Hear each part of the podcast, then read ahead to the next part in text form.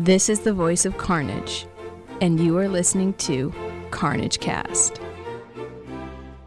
Hi everyone, welcome to Carnage Cast episode number four, Escape from PAX East. I'm Tyler, and with me is, Sarah. and we are on our way home from PAX East on Sunday morning, enjoying a lovely sunny drive through uh, northern, west, southern, central New Hampshire. You know that part of Very, it. very specific area. Yeah. I'm sure you'll be able to find us on the map. So we were at PAX East just for Saturday, but we spent pretty much the whole day on the convention floor, walking around, playing some games. Sarah, this was your first time uh, seeing PAX East at the Boston Convention Expo Center It Festorama. was. It was. How did this compare to when it was at the Hynes? I felt like this was much more centralized, that you really could see everything. Um, but it it certainly expanded to fit the area. It was just as crowded at the Hynes two years ago. It's just that it was um, more compartmentalized there. It was more compartmentalized at the Hynes. Correct. Okay. And uh, I have I've not actually been in the Hynes, so, so whereas uh, the Boston Convention Center was really a big air hangar with sliding walls. Yeah. This was the Hynes is more like a hotel, a, a vast hotel sort of Yes, thing. exactly. Okay. But the density of people was the same. Density of people was the same, yes. I don't know, I have no idea about the numbers, if they actually increased to come to the Boston Convention Center or not, but it, it felt like it. Yeah, I, I, between the Hynes and 2011, I, I believe the number of people went up. I don't know if it went up between 2011 and 12. It felt more crowded to me than it did last year Mm. because all the spaces were bigger. They use they utilized more of the big central space. Yeah. The, ex- the exhibition area was bigger. The, the tabletop gaming area seemed twice as wide, and it was more full. Like that was something I I noticed all throughout Saturday because we spent a lot of time in the tabletop areas. This place is full all the time now. It's not just you know mid afternoon, evening when people are waiting to go to a concert or whatever. It was just oh, pickup gaming all day long. Uh, Yeah, there were a lot of games being played. It was it was fun to see. hmm One nifty thing that I saw in the exhibition hall, because we really only cruised through there curs- cursorily, was uh, the Geek Chic display. And Geek Chic's been around for a couple years now, and uh, they're they make custom, high quality, heirloom grade, they say, gaming specific furniture. Yeah, that stuff is amazing. And get, their, their display seems to grow a little bit every year as they develop more models. In the beginning, it was just the big game table with an inset, felt covered space. Now they've got bookshelves and card storage uh, options, and a nice sort of high top Euro gamer table, which I thought was impressive. Yeah, I really their their products are just really amazing. That I I foresee myself getting one in a couple of years. I'm going to go to your house more often. Excellent. Are you going to get the uh, the high top Not, thing? not the high top. I think that style maybe, but in a regular sized table. hmm It, I mean, you could you could just use it as a really nice dining table. They're meant to be, yeah. Yeah, it's but there's all these compartments and definitely a um, a bookcase or a, or a bookshelf that is a little more designed with with various sized games in mind. That I currently I just gave up on buying space to put my games. They're just stacked in various ways on the floor. Yeah. and you know that works for me now. But Well, that's been your model for a number of uh, It- homes now, it hasn't it? has too. um, but you know, in a little, in, in a couple of years, maybe I'm gonna want that to, to look a little bit different. Yeah, spruce it up a bit. Yeah. So, and then you can yeah. ha- you have your old. Uh, well, you belong on the nice bookcase. You're going on the pile. Right. Right. Exactly. Yeah. Yeah. The closet. hmm Yeah. Yeah, I especially like some of the coffee tables they have, where it's a nice broad coffee table, but you've got a flippable felt playing surface and drawers and compartments. And, ugh, Yeah. Very nice. yeah, I'm, that, I think that might be uh, a new savings account goal. and uh, there were more people, there were more vendors and uh, publishers in the tabletop area this year, which I thought was a smart move. Because last year a lot of them were in the exhibition area, which shuts down at like 6 p.m. Right? Right. So they that shuts down the ability for people to buy things. Yeah, like Fantasy Flight moved out into the, uh, the the tabletop area, as did Foam Brain Games and other people of other businesses of that variety, and they were not able. They, so they were demoing all night long, or at least much later, and they were able to sell stuff, which I think probably helping people's uh, instant gratification needs, Right. or learn the game, buy the game. Yeah. There was a lot of deals going on too, where if you played it on a demo, you got you know ten to twenty percent off. Yep. So we uh, checked out a game from the library and found coupons in it to buy it at Yeah. a discount. It was well planned. It was- it was a good move. Who did that? Battleground or Ooh, Pandemonium? Uh, I think that was Battleground, but I can't say for Game sure. Salute. That Sure. was it. Yeah. That was another thing. Was there were a couple organizations who were there just seemingly just to demo games. Uh, well, no, they were selling too, but one in particular I hadn't encountered before is called Game Salute, and they had games. Well, I can't really reckon, remember any of the titles, but they were either late party games or they seemed more strategy Euro-y, like Core Worlds and Eminent Domain. And I think they might have been the ones showing off Fealty as well. Hmm. What did uh, what did you get to try out, Sarah? I, I tried out Fealty with you um, to start from the end. Uh, unfortunately, we were playing that at about 11 p.m. We were, so we were playing that uh, very late, and uh, the rules weren't quite being picked up, I think, at the speed that they would be if I'd started at noon. Yep. Um, but I, I definitely want to play that again. I enjoyed it. Uh, other other games were uh, the two new board expansions for Ticket to Ride, Asia and India. Uh, India was merciless. It was so it was so hard. None of us completed all of our tickets. Everyone was frustrated. I don't I don't know if it's the board or or what, but it it certainly seemed an accurate reflection of the way the rail system in India actually works. Ouch. No, that's the what you were all playing for yourselves in that one, right? Correct. Yeah. Okay, because I remember you you were in a team variant at one point. Yes, um, the Asia board uh, supports, I think it's up to three players, but those players, they it, there's a variant where you can play six people with two p- people per team, Yep. um, which was interesting. It you are a team, and so you win or lose together, but you're not supposed to do a lot of communicating. Really?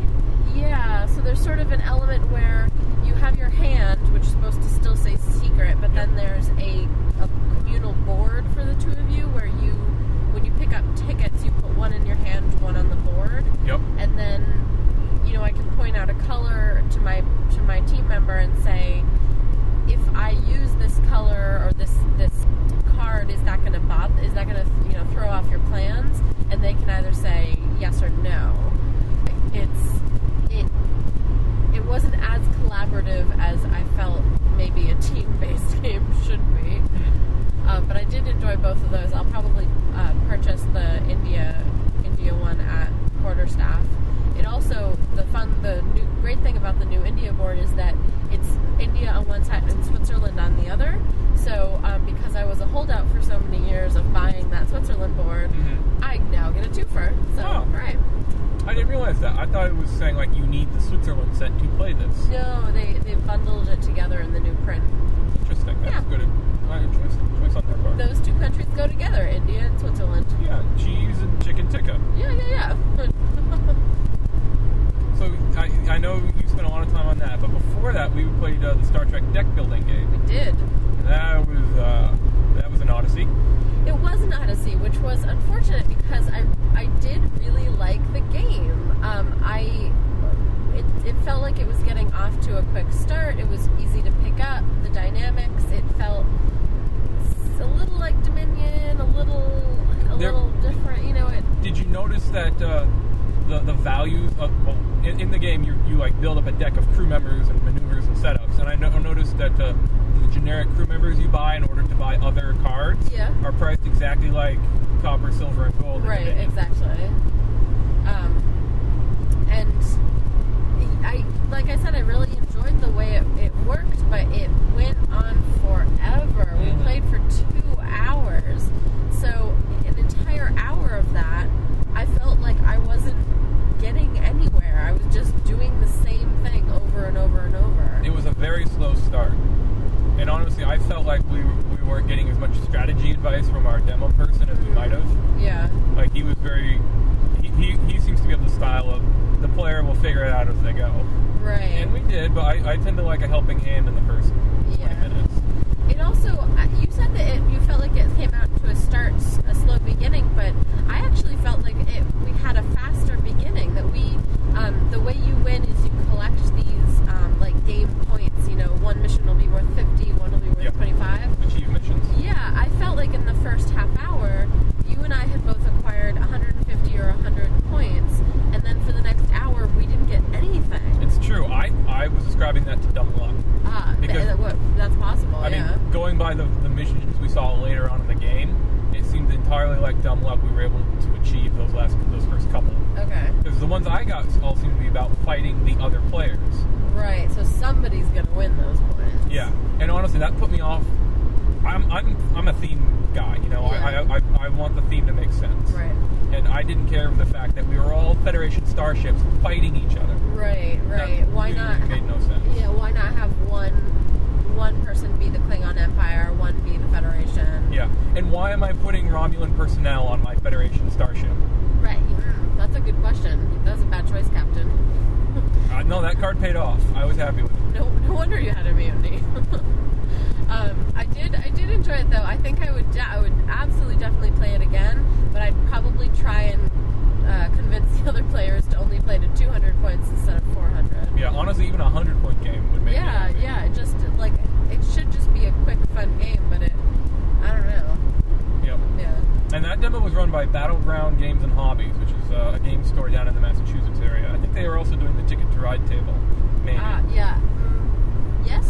They were definitely ne- almost next to each other. I'm not sure if they were actually related though. Well, that's that was the neat thing was that all, there were all these different uh, demo reps just on these tables at the near next to the main walkway past the tabletop area, so people could see what was going on. There was a really really interesting looking uh, Lego based mecha miniatures game called Mobile Frame Zero, and it's it's basically the game tells you how to create your own units out of Lego, and you know how to use the, the units in combat.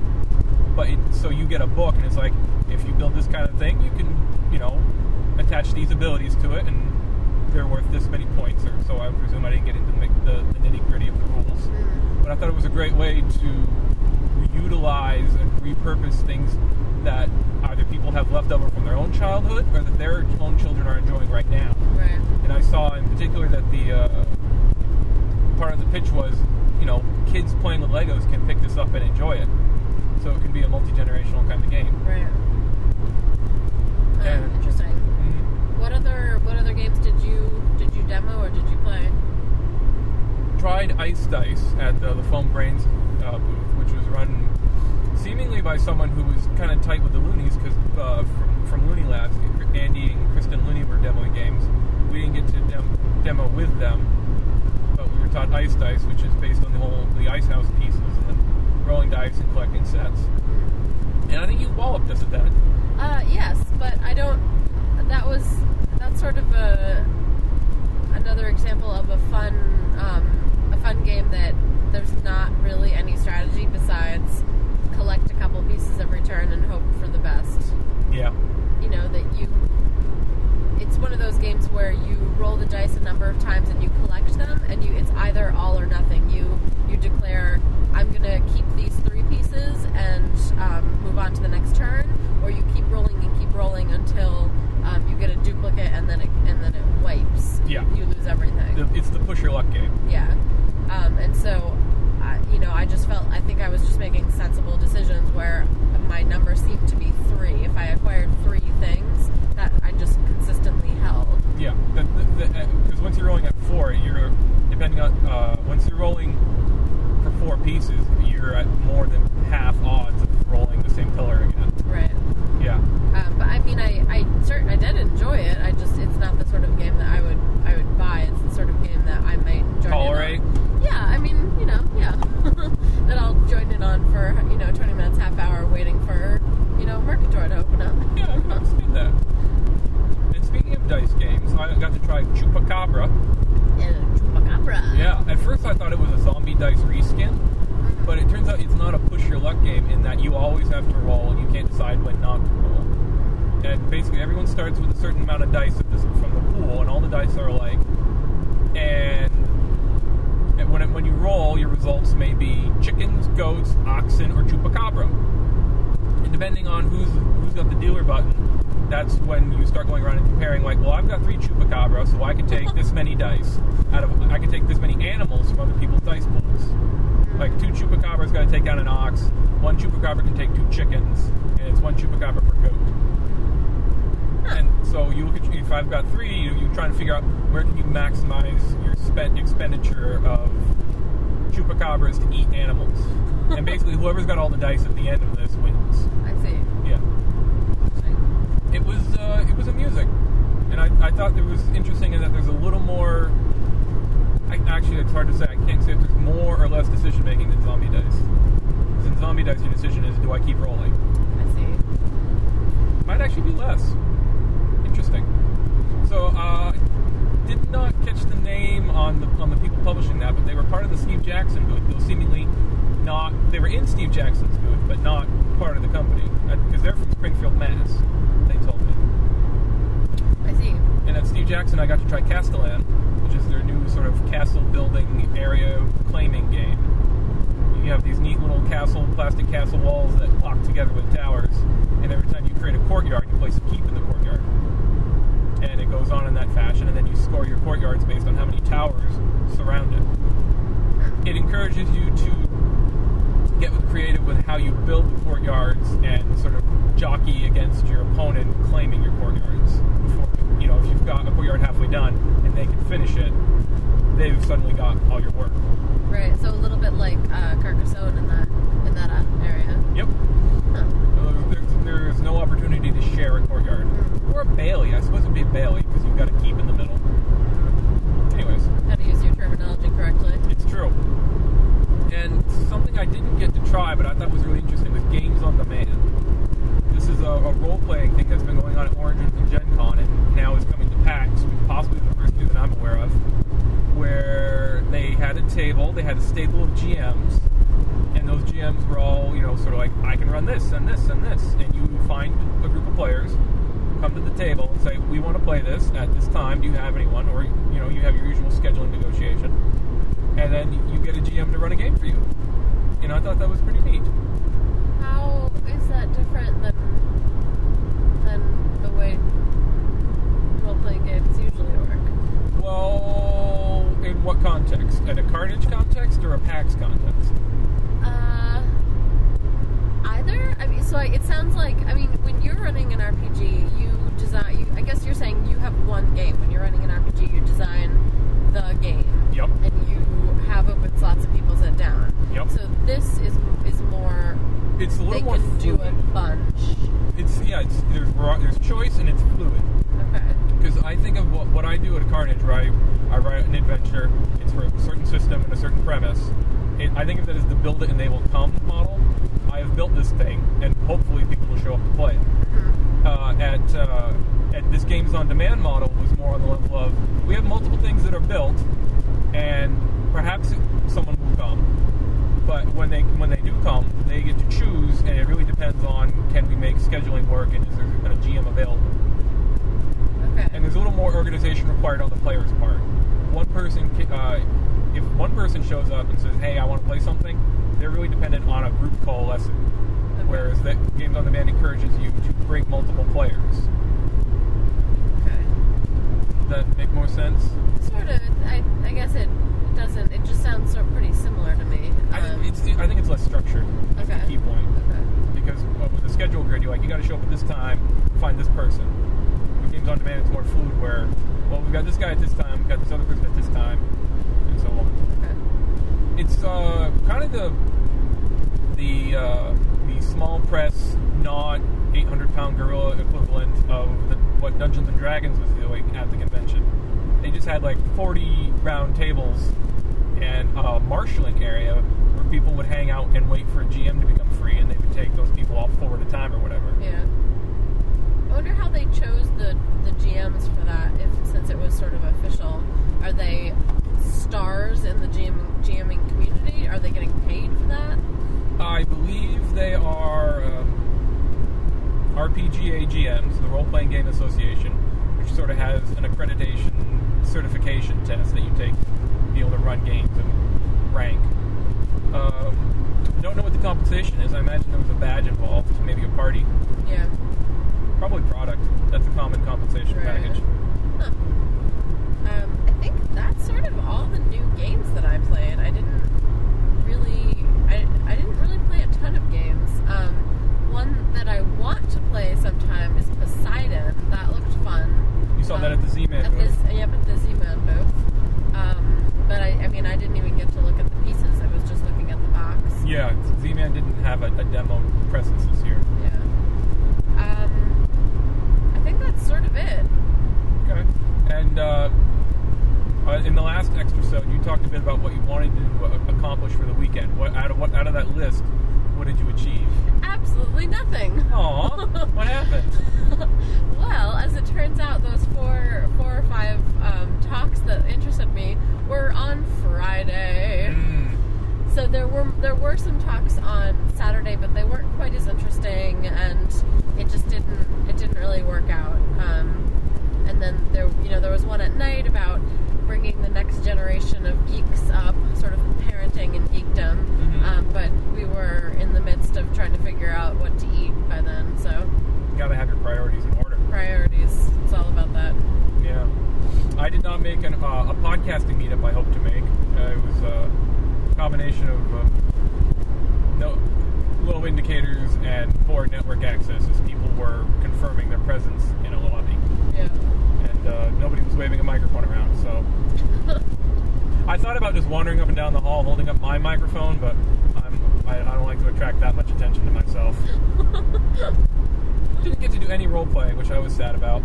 There was uh, I didn't I couldn't take advantage of the games on demand. And lot of the stuff Pandemonium was demoing, I just never my schedule never aligned with theirs. Oh well. Yep. Next year. Maybe. It- Or Carnage. Yeah, always Carnage. Some year I will game at Carnage again. It's been a while. Alright, so PAX was really impressive this year. The show's grown, the tabletop area was grown and basically packed all day long. Uh, there was this constant low roar of people playing games. Kind of amazing, especially when you compare it to the noise from the exhibition hall next door. Definitely. Yep. This is the second year I've gone, and I'm learning again. You really need to go in and be targeted about what you're going to see and where you're going to go and who you want to run into. And by run into, I mean make firm plans and don't rely on the convention center's wireless to keep your Twitter updated. really, I they say it's really they say it's the networking age, but uh, only if you're on a 3G network, friend. Yeah, I thought it was an issue.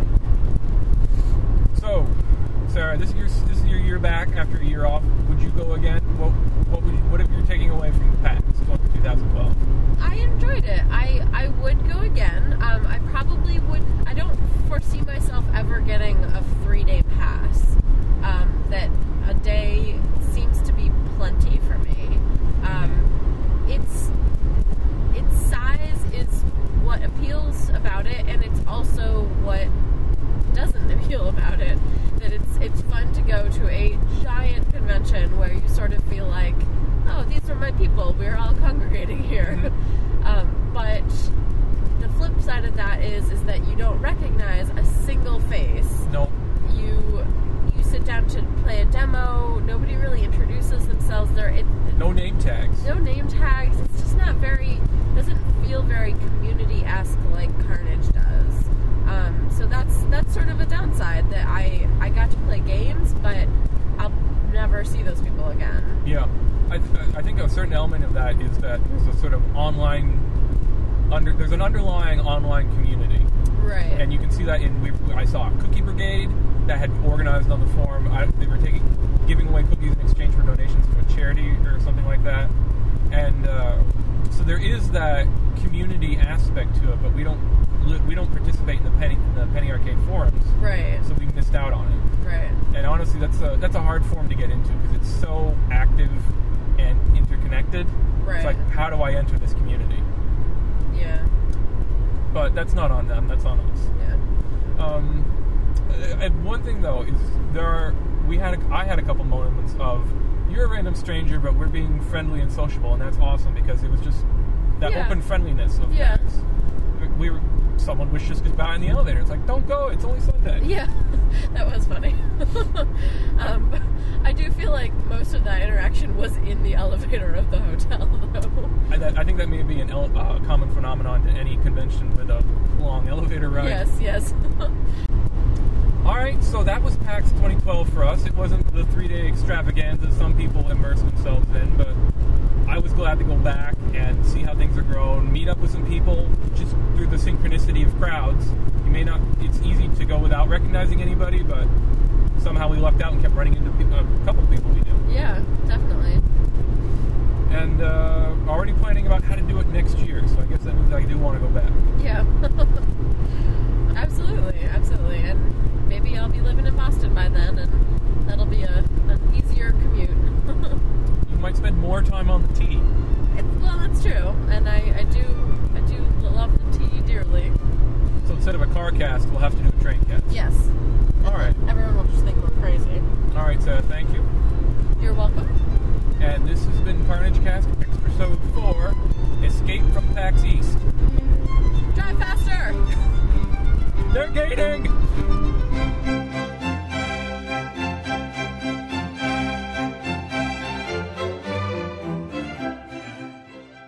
You've been listening to Carnage Cast, a production of NNEG LLC. All rights reserved. For more information, visit us at www.carnagecon.com.